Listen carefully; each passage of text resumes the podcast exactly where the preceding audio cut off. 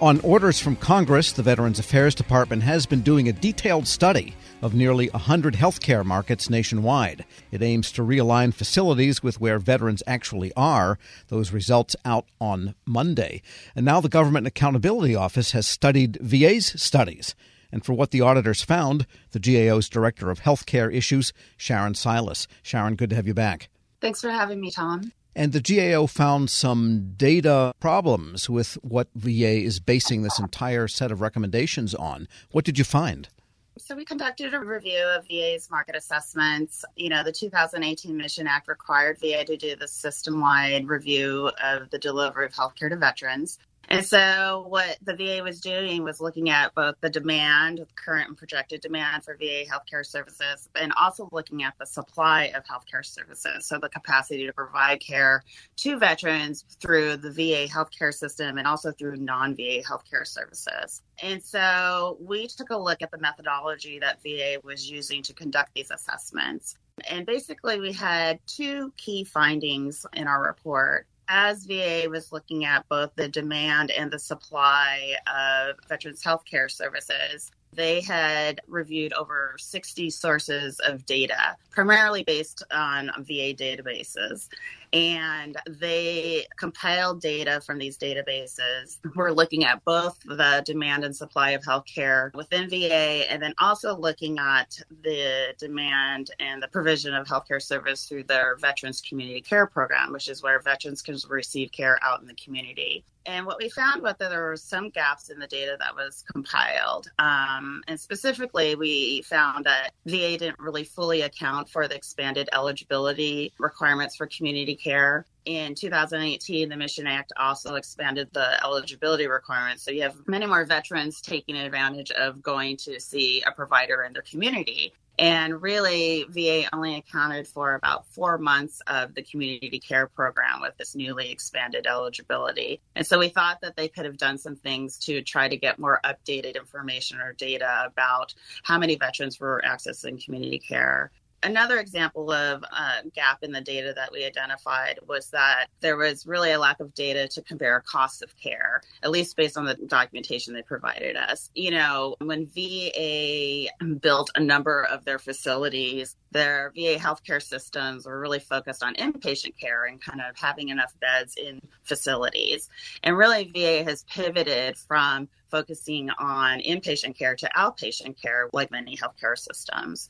So when we looked at the methodology they were using, we found that there was a lack of data to compare the cost of care. And specifically, we didn't see any information on the cost of data for outpatient care, which seems really important if that's kind of what you're pivoting to. One of the other gaps that you found is that VA didn't accurately assess whether in a given area the community care providers had the personnel capacity to deal with what might be the demand from VA. That's correct. One of the other concerns we had was incomplete data on the network adequacy for the community care program. GAO's conducted a number of reviews on the community care program, and there have been concerns raised about whether or not there are enough providers, especially around specialty care, to meet veterans' needs, and especially in rural communities. We're speaking with Sharon Silas. She's Director of Healthcare Issues at the Government Accountability Office. And between the congressional mandate in 2018 and now, we've, of course, had a pandemic which distorted everything connected with healthcare in the United States. Do you think VA was affected by that? Does their tallies and databases take that into account? And could that have had some effect on their recommendations that came out Monday?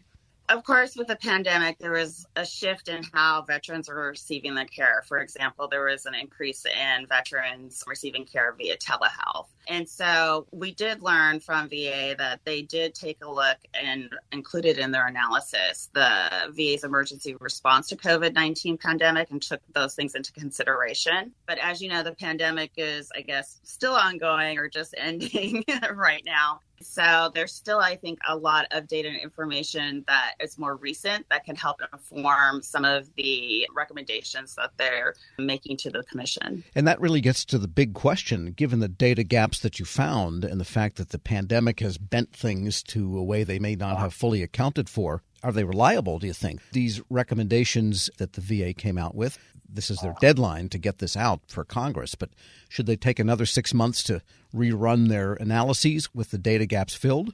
One of the other things the Mission Act did was that it requires that there be a presidentially appointed commission that will review the recommendations that VA is making regarding realignment and modernization.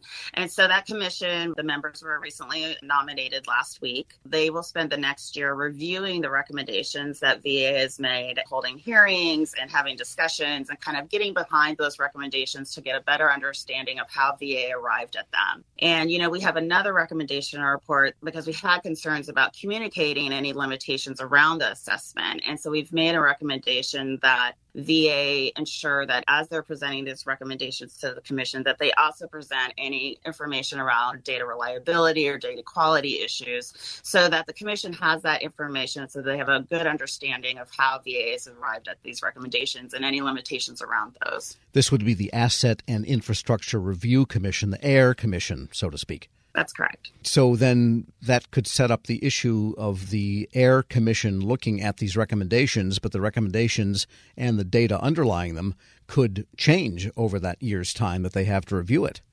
Yeah, and the assessment process and kind of the next year, well, as the commission is reviewing the recommendations, it's all been set up to do that, right? To ensure that the recommendations that VA is forwarding, that there is scrutiny over them. And hopefully, once you get behind where the recommendations and some of the data underlying it, it will build in some transparency and hopefully build in support for those recommendations. Right, because some of the recommendations could be drastic. A hospital could be closed or a new one built somewhere else. And, of course, you've got the unions worried about whether this is all just a gambit to privatize VA, which I don't think it is. But what I'm driving at is they have to have everyone have the perception that this was done objectively and with the proper and full data.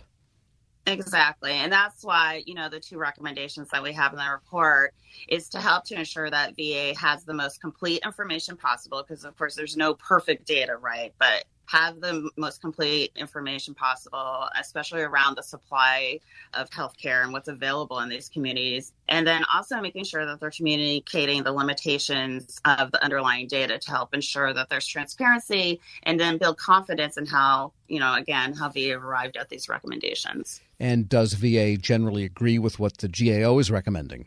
They did. They concurred with both of our recommendations, and in their comments on our report, they kind of laid out their steps to make sure that they address those recommendations over the next year. Yeah, this is almost like the VA's equivalent of BRAC, and no matter what they recommend, then somebody's going to be unhappy.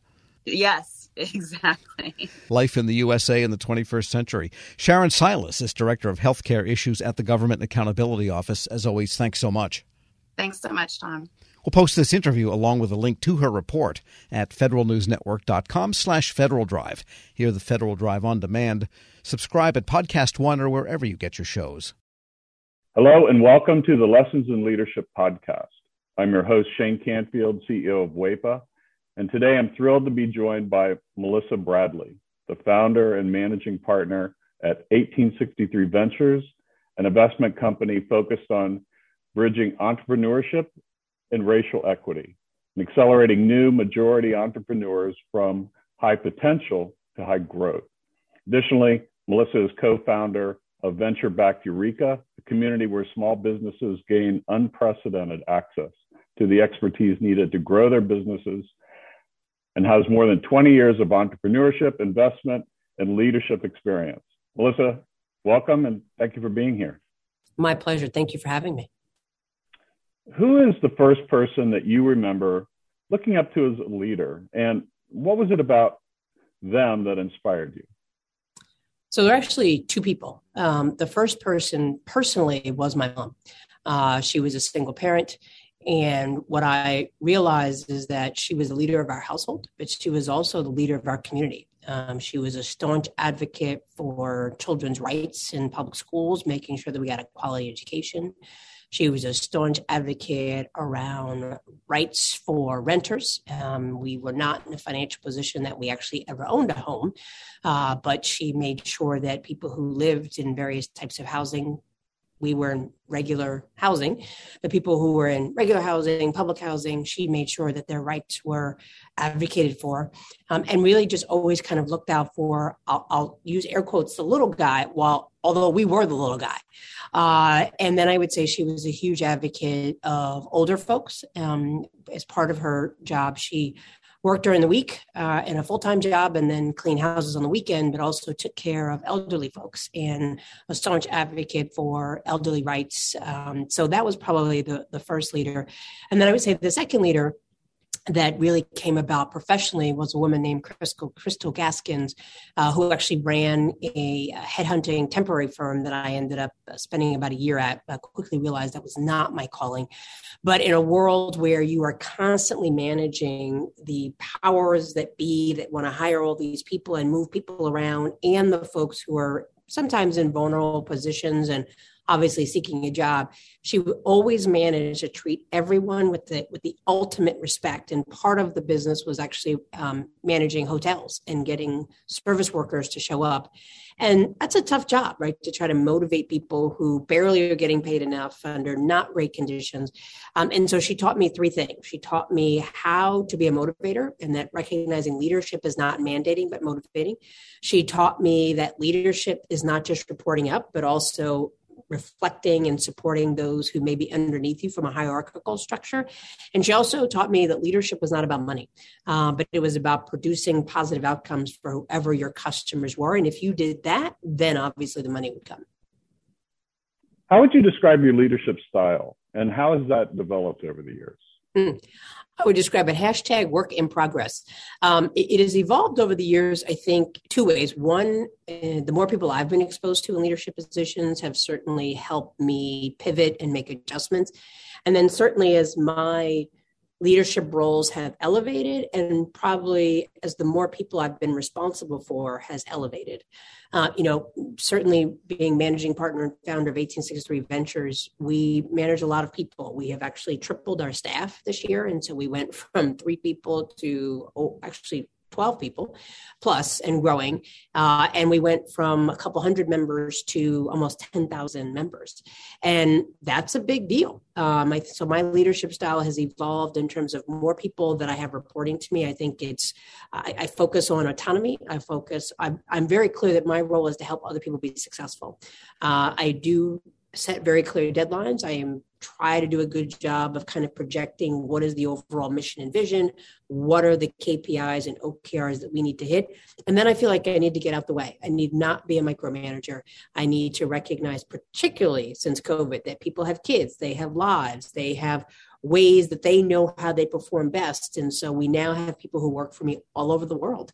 And as long as we meet our deliverables, I don't need to know that you're sitting in a cubicle or sitting at your computer from 9 to 5. And that's because I've been at those 9 to 5 jobs where I literally had nothing to do, but I knew I was told I had to be in the office. And it just seemed like a complete waste of time. And so I'm really laser focused on outcomes and productivity and advancing the vision and mission, and not on what does it look like? Because I think successful work looks different for everyone.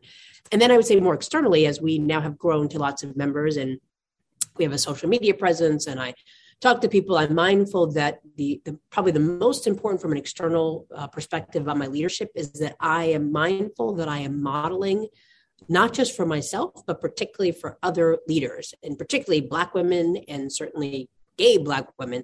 There are not a lot of us. You mentioned that I'm a co-founder of Eureka, so I'm fortunate enough to be in the first 30 or so Black women that have been supported through venture capital, which is a sad statistic, but for a different topic.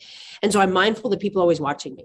And I would say that certainly as a Black woman, people are always watching you, not always for the better and cheering you on, but waiting for you to make a mistake and slip up. And so I'm mindful that when I step into a room or I show up somewhere, I'm not just representing Melissa Bradley and my immediate family. I'm representing all of my members and potentially sending a signal effect of what other people are going to expect as Black women. And the final thing I would say that definitely has evolved since now that I'm over 50 is that I feel a much greater freedom to say what's on my mind. than I did before. And I do that. I probably said what was on my mind before, but in a way that was reflective of my frustration and anger with the system. And now I say it with a level of calmness and the expectation that it's important that we are honest around what do Black communities experience, and to phrase it in a way not based on anger, but really using data. And so I would say I've consistently been a staunch advocate for Black and Brown communities, but has evolved from being very reactive and saying, well, don't do this and don't do that, to saying, let me explain to you why I think it's important that we take this up, and really letting the facts drive the discussion.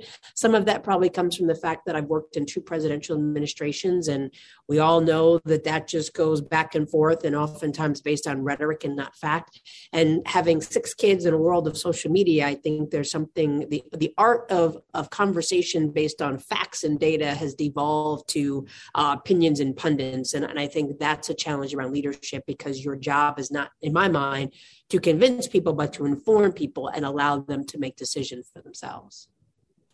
I saw you on a post with a Washington Post interview, and you were amazing. And it's interesting to listen to you describe what you just said, because I could see all of that reflected in how you responded there. And make one other quick comment about, as a company grows, WEPA is growing as well. And you are so spot on. We have, as leaders, we have to let go and trust those people that work for us and empower them to do their job, and then let them roll. And that's not always easy. Top tech companies like Intel have a secret to their success. They get the best talent, reliable infrastructure, and save on costs by expanding in Ohio, the new Silicon Heartland. Learn how your business can succeed in Ohio. Visit successinohio.com. Many of us, if we're being honest, have given up hope on good sleep. But why? Well, if you're like me, you've tried everything and nothing has helped. So if we're not going to sleep well anyway, why try? That kind of thinking is so 2021.